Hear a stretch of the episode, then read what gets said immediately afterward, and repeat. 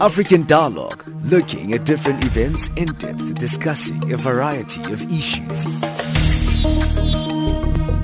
What we see here is a clear violation of one, the rights to privacy of Tiwonge and uh, Stephen. The position of Greenpeace is that it's been a disappointing meeting.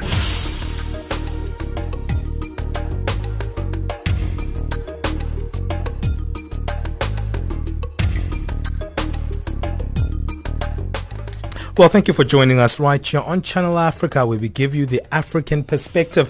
It's 11 o'clock Central African time, as usual, from Monday to Thursday. This is African Dialogue, where we look at the big subject matters on the African continent. Well, it's a new dawn, and things have changed completely from the last time you and me really looked at South Africa.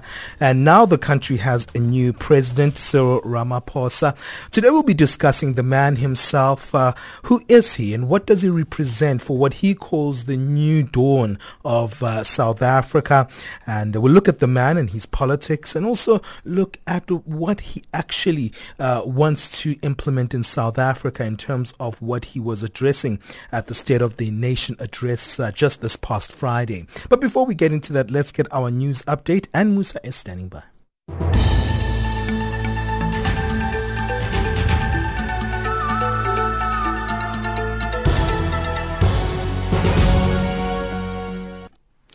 In the headlines, South Africa's ruling ANC's chief whip Jackson Mthembu affirms the party's renewed its efforts to address inequalities in the country.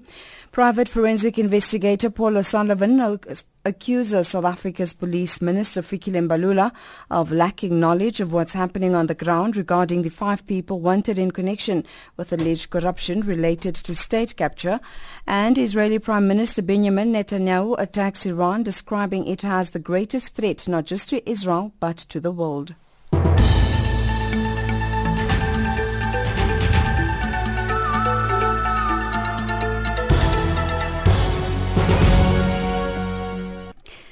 A very good morning to you. I'm Anne Musa. South Africa's ruling ANC's chief whip Jackson Mthembu says the party has renewed its efforts to address inequalities in the country. He was speaking in the National Assembly during the debate of both houses of parliament on President Cyril Ramaphosa's State of the Nation address. In his maiden address, Ramaphosa took a clear, firm stance on his plans to end corruption at state institutions and state-owned enterprises as well as the private sector. Ramaphosa will reply to the debate on Tuesday. Mthembu says the ANC needs to honor the dreams of the late former president, Nelson Mandela. This year, as we celebrate the centenary of the birth of Utata Nelson Mandela, our icon, we shall intensify our efforts to realize his vision of a united South Africa in which all live in peace with equal rights and opportunities. We shall renew our focus on Comrade Mandela's vision of a non-racial society in which the social and economic barriers that have separated black from white are broken down. Private forensic investigator Paul O'Sullivan has accused South Africa's police minister Fikile Mbalula of lacking knowledge of what's happening on the ground regarding the five people wanted in connection with alleged corruption related to state capture. Mbalula on Sunday said the search for five people was widened to include India, China and Dubai. He said South Africa would be working with Interpol to extradite the five who include Duduzane Zuma and the Gupta brothers who have close links with former President President Jacob Zuma. O'Sullivan says the fugitives took all their assets after being tipped off. They played a stalling game while they removed assets, further assets out of the country. They don't have an airplane left in the country, but they've moved all of their assets out of the country and they've started moving all of their staff out of the country. It's only a matter of time now before ANN7 and the new age shut down because the uh, shadow owner of, of that entity will not get any more funding from the Guptas. Thousands of Zimbabweans are expected to attend a public memorial service in honor of opposition leader Morgan Tsvangirai. Figures across the political divide attended a memorial service at a church in the capital, Harare, on Sunday.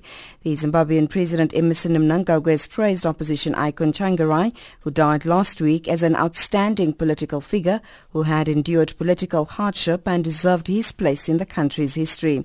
Tsvangirai is expected to be buried in his home village of Buhera on the east of the country on Tuesday. The BBC Shingai Nyoka reports. Morgan Tsvangirai will be honored for the final day before his burial. This time, ordinary Zimbabweans will have their chance. The venue called Freedom Square by the opposition is symbolic.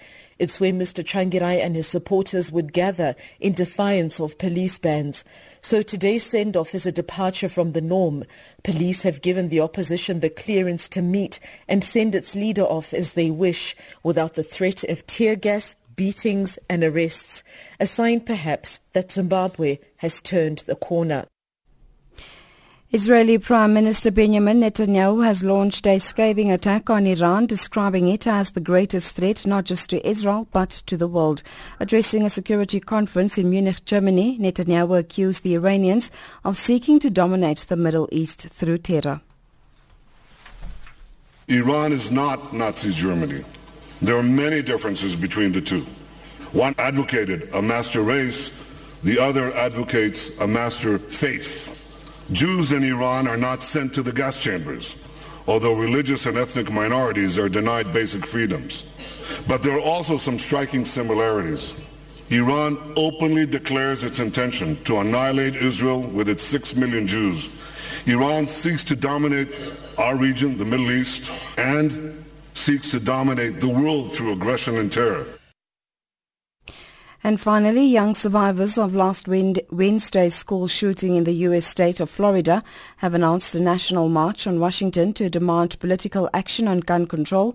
They're planning to march on Washington on the 24th of March to demand that children and their families become a priority to U.S. lawmakers.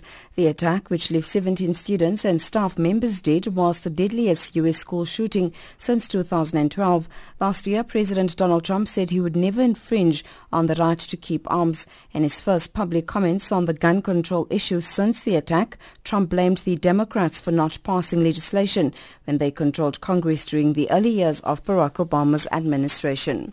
Recapping the top stories, South Africa's ruling ANC's chief whip Jackson Mthembu affirms the party has renewed its efforts to to address inequalities in the country.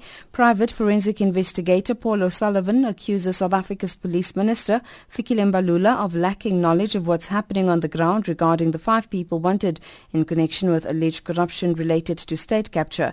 And Israeli Prime Minister Benjamin Netanyahu attacks Iran, describing it as the greatest threat not just to Israel but to the world.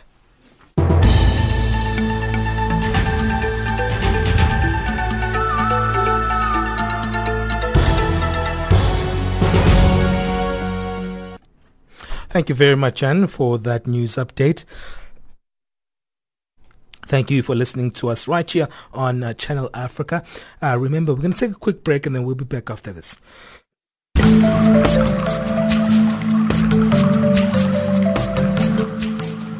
This is Channel Africa, South Africa's official international public radio station on shortwave, internet and satellite. From an African perspective, guess what? You can now listen to Channel Africa using Silozi, Chinyanja, Kiswahili, Portuguese, French, and English, giving you an African perspective. Hi, my name is Tandolu Nyenzovu, and you are listening to Channel Africa. We love Channel Africa from an African perspective. Channel Africa, bringing you the African perspective. Well, thank you for joining us right here on Channel Africa, where we give you the African perspective. Remember, you're listening to us on DSTV on the audio bouquet, channel 802, and uh, you can stream us live on uh, channelafrica.co.za. And another way that you can listen to us is on our website on www.channelafrica.co.za, uh, where you can stream us live there. Well, today is a new dawn, so it seems for South Africa. So it seems to be in terms of the atmosphere year and the optimism that seems to have actually taken over uh, with the announcement of President Cyril Ramaphosa coming into the job of president uh, uh, just last week. A lot has actually happened. He was uh, actually sworn in as president and also addressed parliament with his state of the nation address where he spoke about challenges such as state capture, the issue of the social grants debacle and also fixing the nation's coffers. Uh, he has come out hard against corruption saying that he will not hesitate to act against those implicated in any breaking of the law. But also what's interesting is just to see the atmosphere within the space of South African politics in terms of the leadership that people think that Cyril Ramaphosa could actually uh, represent for South Africa. Actually, it was a different type of State of the Nation address uh, last week and was very poised, uh, very suave, panache, very different to the kind of style that we've seen from uh, uh, the now removed uh, president or retired president uh, uh, Jacob Zuma. Well, we're going to discuss this with our guest on the line. We've got Professor Bheki Mngomezulu, who is a lecturer of political science at the University of the Western Cape. We've got also uh, Dr. William Mpofu, who's joining us on the line, who's also a political expert, and Annabel Bishop is joining us as well as chief economist at Investec. I want to start with you, Dr. William in terms of just the style of uh, Cyril Ramaphosa. We know him as a, a unionist, as a businessman, as a politician, but also we see him now and uh, poising himself as kind of a man trying to uh, reincarnate and uh, uh channel the spirit of Nelson Mandela. What are your thoughts of uh, last week of the whole turnaround that we saw in South Africa? Um, I think my contribution would be that um, uh, Africa and the global south at large uh, has heard a lot and seen a lot of these uh, speeches that cause euphoria of uh, men and women that stand up to pronounce some good news that cause a lot of excitement. But um, uh, I think there's a lot uh, that we should expect uh, uh, not just from individual leaders and their packaging of certain ideas of change, but also from communities. Because like um, what uh, Professor Wole Soyinka recently said, uh, it's not only about leadership changing society, but also the kind of followership that we have in South Africa, in Africa sure. and in the global south at large. We should expect a lot from societal heroism rather than individual heroes. Uh, we've had a lot from that and it has not taken us anywhere. But in terms of uh, Cyril Ramaphosa himself, and uh, I understand the fact that you can't insulate him from uh, uh the issue of uh, the fact that he isn't a, a, sol- a, problem solver on his own as an individual, and definitely it will take uh, a more of a communal um, viewpoint in terms of how the country moves forward. But from your perspective, Dr. Mpofu, what do you think of the man himself, especially from the point that uh, we've known him as a unionist? Uh, he was also a, a, chairman at the time of uh, the, the reception committee of Nelson Mandela, and also the fact that he's also been seen as a businessman in South Africa, one who's also been mired and linked to issues of Marikana, and the fact that he's been associated to capitalism. Yes, it, it is important to know that um, the Comrade Ramaphosa speaks also as a politician, a politician with a background which might also be a baggage. So uh, it's important that um, he is not taken on his word, but that society, uh, the South African uh, uh community and um, the African community, take him on his word and uh, take into account and ensure that um, these promises are not vapor, but that he is taken into account and that he humanizes himself and that he repents of whatever problematics that he comes from and makes true these promises. Because um, politics at large has become uh, a, body of promises that seem to sell euphoria and then that euphoria mm. is not translated into change. So he must be taken into account and forced by society to deliver to the promises uh, that his new mandate has given to him. Coming to you, uh, Professor Bheki Mngomezulu, what are your thoughts? No, I think that uh, uh, is absolutely right. Uh, we have political rhetoric on the one hand, and then we have reality on the other. And by and large, the two are not usually in sync with each other. it's easier uh, to make promises, but it's something else to implement those promises, or at least to put those promises into practice. And there are a number of reasons for that. In the first instance, as uh, Tutampof was saying, we are looking at Cyril Ramaphosa as an individual, but the reality of the matter is he's part of the collective. In any case, if he were to say that, for example, he's going to change things outside, the question is, was he not part of the old administration of President Jacob Zuma by virtue of the fact that he was uh, uh, the deputy president of the country?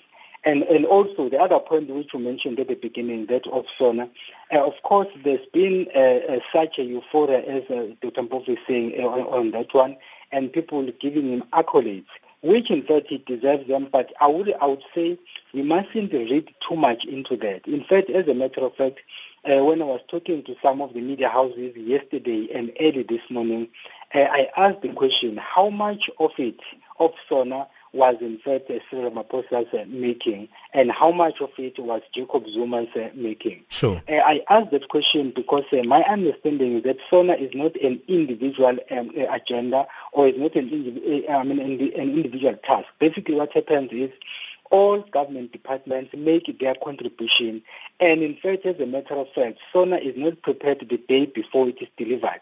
It's a long-term process.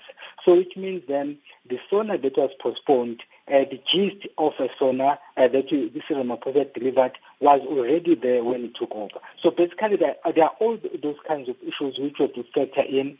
And then, of course, the fact that um, we must also understand that Cyril Ramaphosa is working under immense pressure. And this pressure comes from different sources. One, uh, there are those uh, who ushered him into office in, in, December at Nasrec.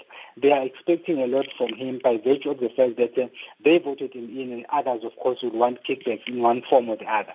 And then secondly, the general public, the electorate, is expecting a lot from him given that uh, we normally say new broom sweeps clean, and we expect him to sweep clean in this case.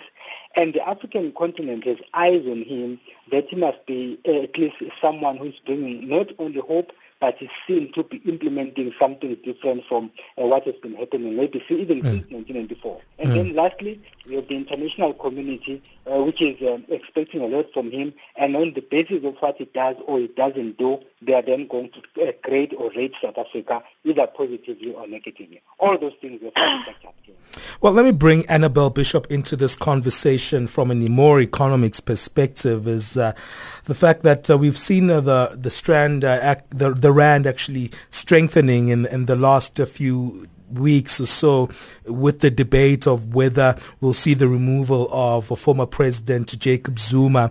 And uh, we've seen uh, Cyril Ramaphosa actually putting confidence in the economy in terms of uh, it seems like uh, uh, the stakeholders within industry actually are very confident about the step that South Africa is happening. The first example is actually seeing uh, the mining charter actually results whereby we've seen uh, that uh, court challenge being uh, removed.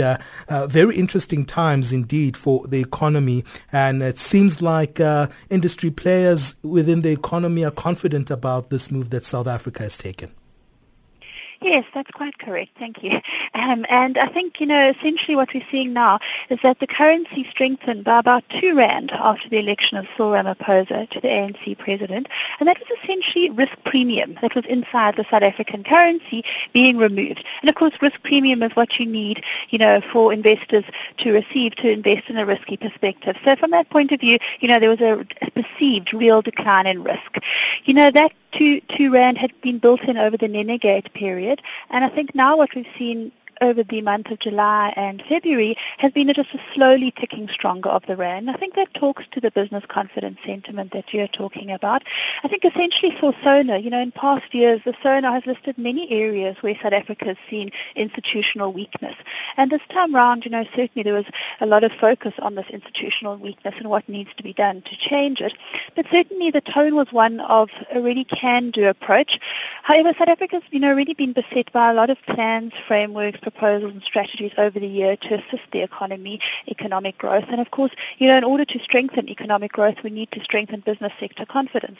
So I think to keep this current positive momentum in business sentiment, you know, which obviously can be transferred to faster growth and investment, of course, then faster employment, President Ramaphosa now needs to, you know, change tack post the SONA compared to in previous years and actually focus on implementation, achieve implementation. Yeah, yeah, yeah. So I think that's where we're sure. sitting at the moment. You know, failure to deliver on these pro-private sector business and investment sure. stated intentions and would obviously then see this momentum flag.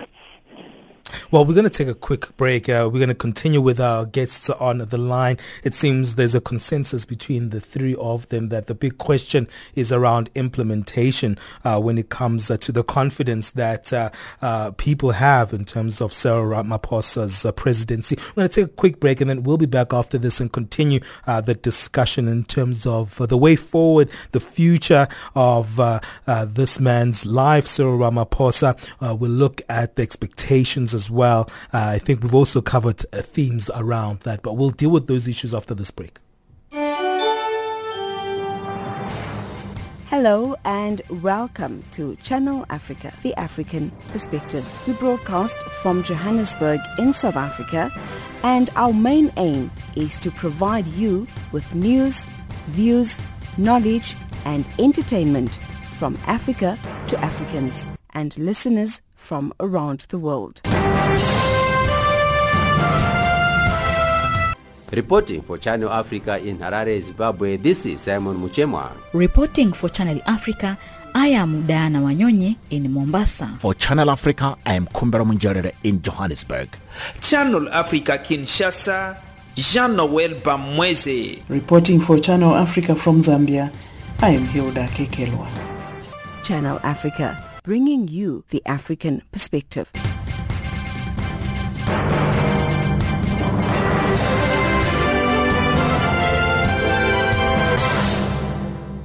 Well, thank you for joining us uh, right here on Channel Africa.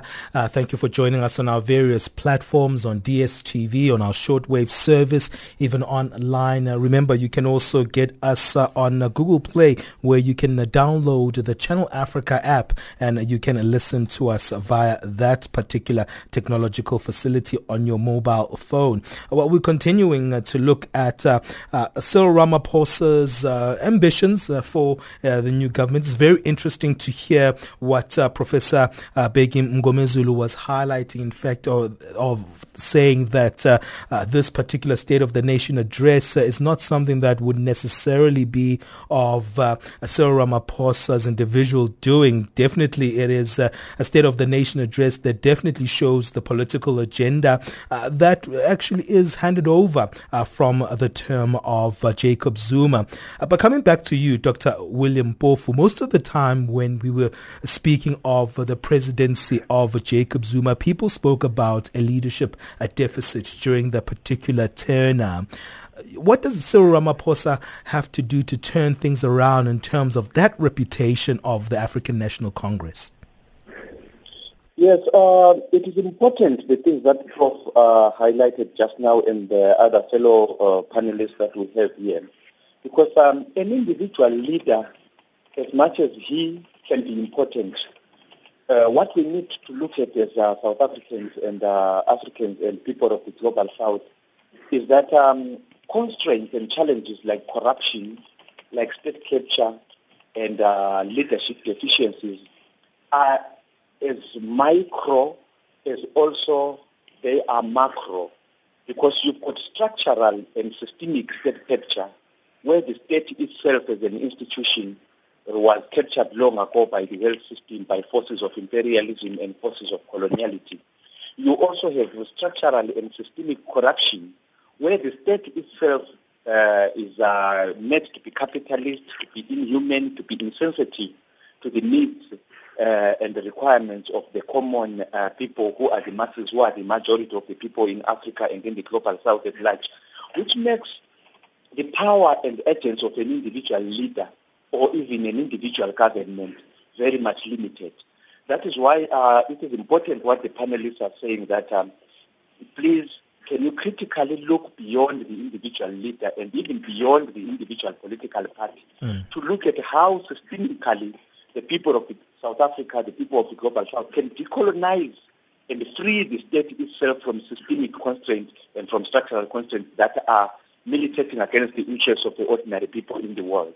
So it is important for us to look at the macro picture, the bigger picture than just exciting slogans uh, from individual politicians and some exciting policies from individual political parties. Is that not dependent on that one figure? Because I hear contradictions with what you're saying, Dr. William Mpofu. As much as we're saying that, um, i- in, from your perspective, it would be a communal effort and not just a one political party or one um, person perspective. But from where I'm sitting is the fact that to actually achieve that, you do need a form of leadership construct to enable that particular process. Definitely, definitely. What we just need to do is not to invest uh, too much faith uh, in that leadership unit because uh, there's much more homework beyond uh, what individuals can deliver, what their actions is versus the structure uh, in the world. So it's important to look at those enabling, those promising, and those um, leaders that create a climate of possibility. That is important. We cannot dismiss that. But let's go further uh, to look at uh, structural and systemic constraints that need to be surmounted. coming coming to you, Annabel, I'm, I'm interested in that because from a policy perspective, there are a lot of questions that have been asked, especially by industry, especially when it comes to uh, the land reform issue and also uh, the the issue of ownership when it comes to our mining industries. Um, in terms of that, we've seen very much of uncertainties, even when it comes to uh, the strengthening and the weakening of our rand related to those two particular issues. Uh, it's a very much dicey issue in South Africa in terms of that. The way forward, how do you deal with it? Because it seems like uh, uh, Cyril Ramaphosa has to now go back to the table and start processes again in terms of discussions. Well, I think it's a multi-complex issue, you know, looking at the state, the poor state of government finances that we've inherited, and of course the depressed nature of business confidence that's really been a key feature since about 2009 to end of last year. You know, obviously we need a change. It's, it's, it's vital. And certainly, you know, the SONA indicated a lot of the um, elements that were necessary to repair the weakness in state institutions that, you know, have been discussed. Of course, also to look at repairing institutional strengths in South Africa as well. So I think, you know, what's really key in South Africa is a very strong focus that came through two areas. One, obviously, reducing inequality and poverty, and obviously increasing employment sharply. The other one, creating the environment to do so, and that's a strong, capable state with strong focus on supporting private sector business expansion. And, you know, I think that's what's been lacking in the past almost decade. You know, government hasn't upheld its part of the growth compact. It hasn't provided the necessary in terms of institutional strength that we talked about just now. And instead, looking forwards now, it's vital that the private sector can triple in size. And, you know, that's really key because only through tripling in the size of the private business sector, through business supportive strategies and transformation as a second element through growth and substantial employment is the only way to eradicate this poverty and inequality. And then, of course, to bring unemployment down to single digits in the long term. You know, that is key. And, of course, he talks to that, uh, President Ramaphosa in the SONA, about the Jobs Summit, the Investment Summit, and, of course, boosting business confidence and creating a virtuous society in South Africa. You know, the only way that we can, on a long-term basis, have sustained economic growth running at about 5 to 7 percent and get this unemployment rate down to single digits is through the private sector. You know, government can't do it alone. We've seen they've run out of space comprehensively with the credit mm, rating mm. downgrades now looming over our head and, you know, the fact that borrowings have tripled in size over the, the past decade and, of course, the worries that expenditures just run completely out of pace with revenues. So all of these factors need to be turned around for a sustainable and successful economy, one that can persist and deliver good growth and employment every year now for the future, 10 years, 20 years and onwards. And that obviously needs to be done by bringing the private sector back into the focus and, of course, private sector job creation. You know, that would reduce this huge financial burden of expenditure on the state.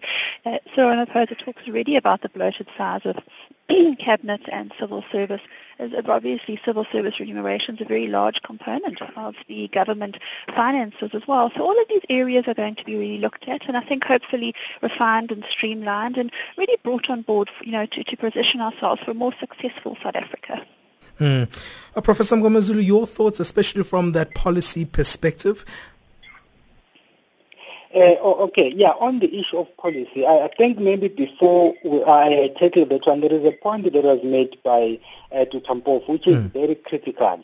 Uh, the issue of uh, talking about um, uh, these um, uh, uh, structural issues and also systematic issues. Sure. In fact, when he made that statement, I, I was reminded of uh, uh, this gentleman called Frederick Cooper, uh, who, who, wrote Africa since 1940, and also of Julius Nyerere.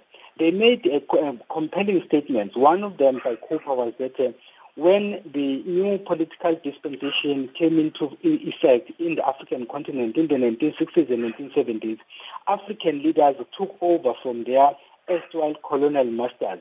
However, those systematic and structural issues were inherited and as a result, African leaders could not operate in the manner they wanted simply because there were those structural and systematic issues. And Julius Nyerere uh, I mean, corroborated that view, saying that before you can talk about moving forward, first bring all those people who are lagging behind uh, to be on par, and then you can move together. So these are related incidents in the sense that uh, uh, Cyril Ramaphosa then finds himself in the same situation that, uh, of course, he's uh, taking over from the old administration, which unfortunately he was part of. So for him, it's very difficult even to criticize the old administration because he was part of it. But then at the same time, uh, the question is, those systematic and structural issues that were there before, have they changed now? If mm-hmm. not, then of course it means there's a problem. Mm. On policy issues, uh, the reason why the ANC has a policy conference before the elective conference is very simple. You first have to adopt the policies and then find people who are going to implement those policies. Whether it's Cyril Ramaphosa in place, whether it's Jacob Zuma, whether it's DD Mabuza, whether it's Ace Magashule, the reality of the matter is none of them is going to dream of any policy. All they'll be doing is implement policies that have been adopted by the African National Congress, unless, of course, uh, hypothetically speaking, the opposition parties, uh, the opposition party, the DA, wins the election next year, then it means all the, those policies then will fall by the wayside because the DA would come with their own policies. I don't see it happening, but hypothetically speaking. So the reality of the matter then is the policies that Cyril Ramaphosa is going to implement now in the 15 or 16 months or so is finishing off Jacob Zuma's term.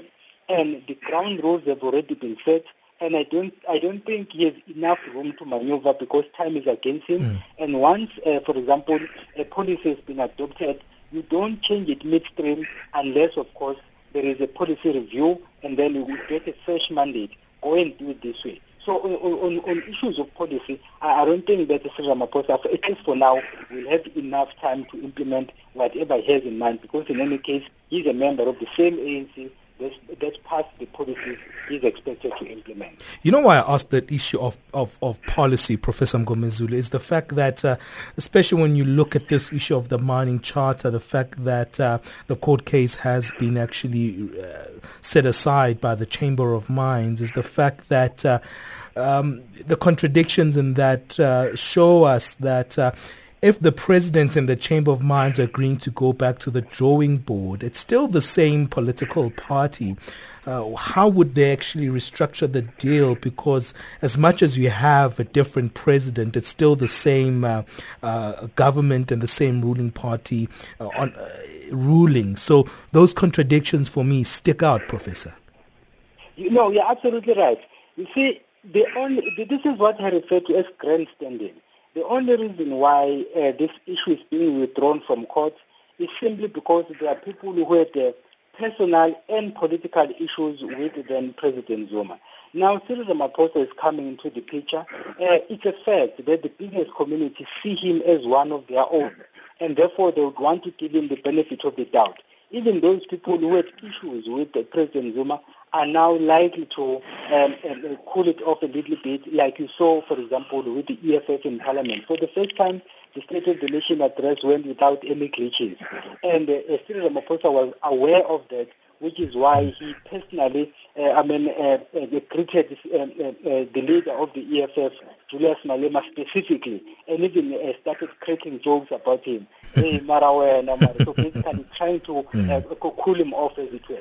So you have people who are going to give Cyril Ramaphosa the benefit of the doubt. So it tells you then that uh, those who are criticizing the mining charter were not doing so simply because they had issues with it per se, but they also had issues with the people who crafted it, or at least who were pushing it. Now we have a new person and they say, okay, uh, we are taking this um, uh, off, uh, uh outside of court. Let us see if we can find each other and then move forward together. So they are going to do that by and large. But the, the question still remains, is Cyril Ramaphosa acting on his own or is he getting a mandate from the ANC? So if the ANC's mindset has not changed, what difference is it going to make mm. uh, if you take it or you, you strike it off the, uh, the, the, the, court list now and then refer it back for further discussion? And then the ANC says, no, no, no, but the decision you took was the right one. Take it back in its original form. So then what, what will that mean to Cyril Ramaphosa? So that is why I say it's very important to go back to the point that Tampofu made that uh, we have made, uh, I mean, we've had so many good promises when new leaders come into power. And then a few months down the line, they realize that in fact what they were saying is political rhetoric. The reality on the ground is something else. Mm. And then they do either the same thing that happened before or something worse off. So basically, I wouldn't say we're out of the woods yet, mm. if we're in the woods uh, under President Jacob Zuma, because the problems that he faced, some of them cannot be easily washed away uh, within a minute. Well, we're speaking to Professor Bheki Mngomezulu joining us on the line there, a lecturer of political sciences at the University of the Western Cape. Another political scientist joining him on the line is Dr. William Mpofu. And also we've got Chief Economist at Investec, Annabel Bishop. I want to pick your brains after this break as we are about to end up end the discussion on the issue of uh, South Africa chairing BRICS and SADC this year. How will that transition happen from uh, Zuma to Ramaphosa? And uh, what does that also represent for the leadership of, of South Africa as a whole? And uh, also, uh, do we think that uh, Ramaphosa will represent something new uh, as a leader from a, a global perspective? Because uh, Jacob Zuma's links to the Gupta families and the issue of state capture almost were actually marring his morality and his reputation. We'll deal with those issues after after the break. We'll continue with our guests after this.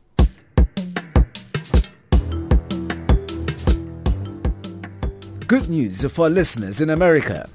You can now listen to Channel Africa by phoning 605 47 1711. So, if you're a Channel Africa listener in America, simply dial 605 47 1711. Channel Africa, giving you the African perspective.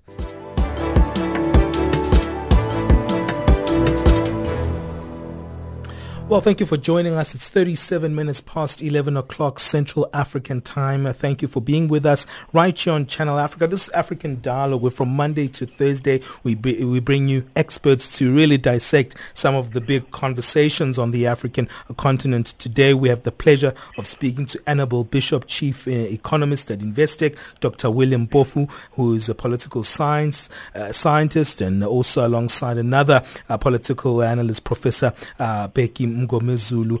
I want to look at it from a regional perspective. Maybe let me start with you, Annabel. Maybe you can give us a global viewpoint. When uh, Cyril Ramaphosa went to uh, uh, the World Economic Forum at Davos. There seemed to have been a very optimism around investment in South Africa. Uh, from a global perspective, it seemed like he did very well at that particular gathering. It seems that he does have that attractive, attractiveness, uh, even if you see him from that silo perspective as a leader. He brought confidence. I don't know if it's because of his business acumen or because people see him as a person who's business savvy. Yes, you know, I really think all those points you make certainly cannot be um, underestimated at all. It's actually cr- absolutely crucial for South Africa because, you know, we want to go onto the global stage, both attracting foreign direct investment into South Africa, but also being a player on the global stage with a substantially elevated level of exports. And obviously what that means, just to take a little brief sidetrack is that when your export levels are substantially high and you've got a strong manufacturing sector, and of course President Ramaphosa talked to this in, in the SONA, mm. the reindustrialization that's necessary for South Africa, then you tend to see a situation where decent jobs are increasingly created, income levels rise, and of course that fulfills a self-fulfilling positive virtuous cycle in the economy with faster economic growth and sustained growth. So that is the type of free market reforms that is the expectation that Cyril Ramaphosa will deliver. And I think, you know, returning to the comments made in Davos and afterwards, when he's perceived extremely well on the global international stage, stage as perhaps other people have been in the past. If you look at um, Gordhan going, you know, off to these uh, international meetings and, you know, Nhlanhla Nene, a number of other individuals, that really bolsters South Africa's image and helps with foreign investment, not just portfolio inflows into our equities and debt markets, which are important and obviously provide necessary funding, but also as well, of course, it's direct investment. And here we're talking about the very important concept of bricks and mortar investment. You know, foreign investors building factories, companies in here and employing employing the local labor, upskilling people, and really transferring global knowledge and skills into the South African economy. That, if you look at the World Economic Forum, the Global Competitiveness Report, you know, all of those international doc- documents, the IMF, they look at this as being a particular transfer mechanism to assist countries when they're looking to move up the path, you know, from low-income economies to middle-income economies to upper-income economies. Mm-hmm. South Africa's a middle-income economy, and the problem is that, you know, the upper-income economies, the advanced economies, they've got the government finance finances, the tax revenues, enough people in the workforce, essentially, to to both keep um, you know fairly healthy government finances in the main, but more importantly to provide the money, the social welfare that's needed to uplift the majority of people. And in South mm. Africa, we have that necessary requirement, but the problem is that we don't have enough people in the workforce. We're not mm. having enough people who are formally employed in the private sector who are earning significant enough salaries to make viable, you know, and substantial contributions to our tax revenue base. Mm. And that positive, you know, growth loop is really what we're after for South Africa, to draw the majority of people into the formal economy, into good paid, decent jobs, but, you know, professional levels as well. And I think that's certainly where transformation is so key for South Africa, where it extends through the employment mechanism, rather. Mm and absorb as many people as possible, which then in turn will result in a strong economic growth rate and lift up our government finances and repair many of these institutional weaknesses that we've now recently inherited. Um, so, you know, that talks to improving the credit ratings mm. back to investment grade from all the key agencies. It certainly talks as well to substantial improvement on a sustained long-term path for economic growth of 5 to 7% plus. And if you achieve that for many years, for a couple of decades, you're going to get unemployment rates down at low single digits which would be wonderful for South Africa because that automatically removes the majority of the problems faced with insufficient sure. um, incomes, you know, poverty, inequality. It, it's a natural self-correcting mechanism, but we need to obviously strive through these structural changes by really looking at, you know, jobs which are um, decent wages, quality employment. May, that mainly comes through your, your, your, manufacturing sector, your industrial sector, professional jobs as, as well, but certainly, you know, lifting up the income levels for the majority of the people on a long-term sustainable basis so that we can become a successful economy and migrate up the path, you know, through those income bands.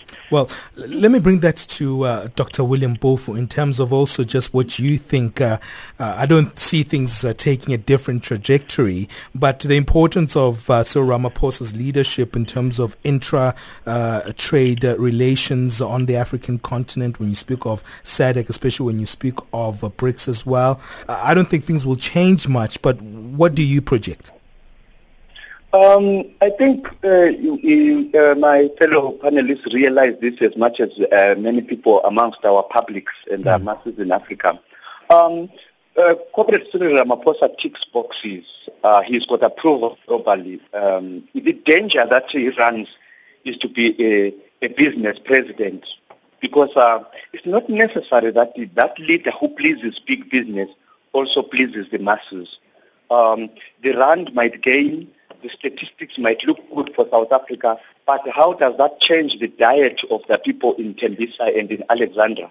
Because what is happening in Africa in, in uh, the global south at large is the return of economicism and what I can call businessism, where we think that what is good for big business is good for the ordinary people. That is why the language that we should be using is that of decolonization. How do we term the state? How do we term business? How do we term economics to ensure that uh, in whatever they do, in whatever direction they grow, they deliver to the needs mm. and the demands of the masses of the people of Africa and the global south. Because uh, uh, you will hear of statistics of economic growth, statistics of development, but the lives of the miserable, the lives of the poor, those who do not have something to eat, those who cannot have anything to put on their bodies, do not change because mm. of these statistics. So we need to turn this businessism, this economicism, and this politicism that does not deliver life into the households of the ordinary people that are still expecting something from the dream of liberation in Africa, Latin America, and the entire global south. Well, uh, we have to wrap it up there. Uh, l- let me get uh, Professor Mngomezulu's final sentiments just in a minute. I don't want to leave you out on that particular issue, especially uh, the one dealing with uh, uh, the interglobal politics and also maybe inter-regional issues. No, I think that uh, President Zuma has done well in that regard, which is partly the reason why he asked the ANC to give him space to introduce Cyril Ramaphosa to his uh, colleagues in BRICS and also to his colleagues in the AU. And the, the issue of the Guptas is that I think we are reading too much into this because as Ace Magashule indicated, far, uh, then President Zuma has never been found guilty of any ill doing. It's just the investigation that is underway, which will either prove him, uh, prove it that uh, he is guilty or not. So that one, I don't think we can read too much into it. But the point here is, uh, uh, under the administration of President Jacob Zuma, South Africa has made inroads not only on the African continent but also in the BRICS as well. The, the, the, the mem- members of the BRICS group don't seem to have had any problems dealing with then President Zuma. And mm-hmm. I don't mm-hmm. think they'll have any problem dealing with the Cesar sure. because they will be basically uh, sending the same message. So I, I, don't think there will be a problem in that regard. Well, that's how I have to wrap it up. Thank you, uh, uh, gents and uh, uh, Lady Annabel. Thank you for giving us your time. Uh, it's been a fascinating conversation, just dissecting the possibilities and the issues that have to deal with this particular current uh, President Cyril Ramaphosa and the challenge of implementation that he really faces. He's coming in a term of so much pressure on all sides. So thank you to Professor Bheki Mngomezulu. Thank you to Dr. William Mpofu and Annabel uh, Bishop. That takes us to 11.46 Central African time. Let's quickly move on to our business news with Wisani Matebula.